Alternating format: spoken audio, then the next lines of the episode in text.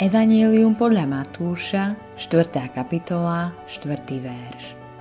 Ale Ježiš mu povedal, nie, písmo hovorí, nie len chlebom žijú ľudia, ale každým slovom, ktoré vychádza z Božích úst. Počas svojho pokúšania na púšti mohol Ježiš, ktorý je Boh, povedať Odiď Satan a Satan by odišiel. Ježiš mal nad diablom moc a autoritu. On to však neurobil. Namiesto toho, keď k nemu diabol prišiel a povedal, ak si syn Boží, povedz, nech sa z týchto kameňov stanú chleby, Ježiš citoval Božie slovo. Povedal, nie, písmo hovorí, nie samým chlebom bude človek žiť, ale každým slovom, ktoré vychádza z úst Božích. Tu je podstata toho, čo Ježišovi hovoril Satan uprednostňuj fyzické pred duchovným. Tomuto pokušeniu čelíme neustále. Diabol k nám príde a pošepne nám. Hej, potrebuješ sa trochu zabaviť. Vieš, že sa môžeš hrať teraz a zaplatiť neskôr. Neboj sa následkov. Bohu to nevadí.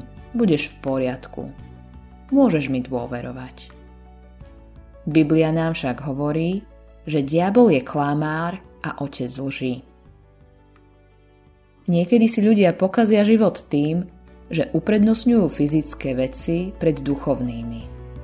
Stávajú sa posadnutými a dovolia, aby sa pre nich veci stali dôležitejšími než Boh. Je skvelé mať vzťah, ale nestávaj vzťah nad Boha.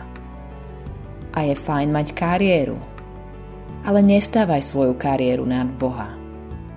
Takže slovami nie samým chlebom bude človek žiť, ale každým slovom, ktoré vychádza z úst Božích, Ježiš jednoducho poukázal na to, že by sme mali mať v poriadku svoje duchovné priority.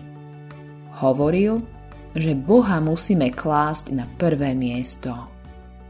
Daj teda Bohu vo svojom živote miesto, ktorému právom patrí keď k tebe diabol príde s pokušením, cituj Božie slovo.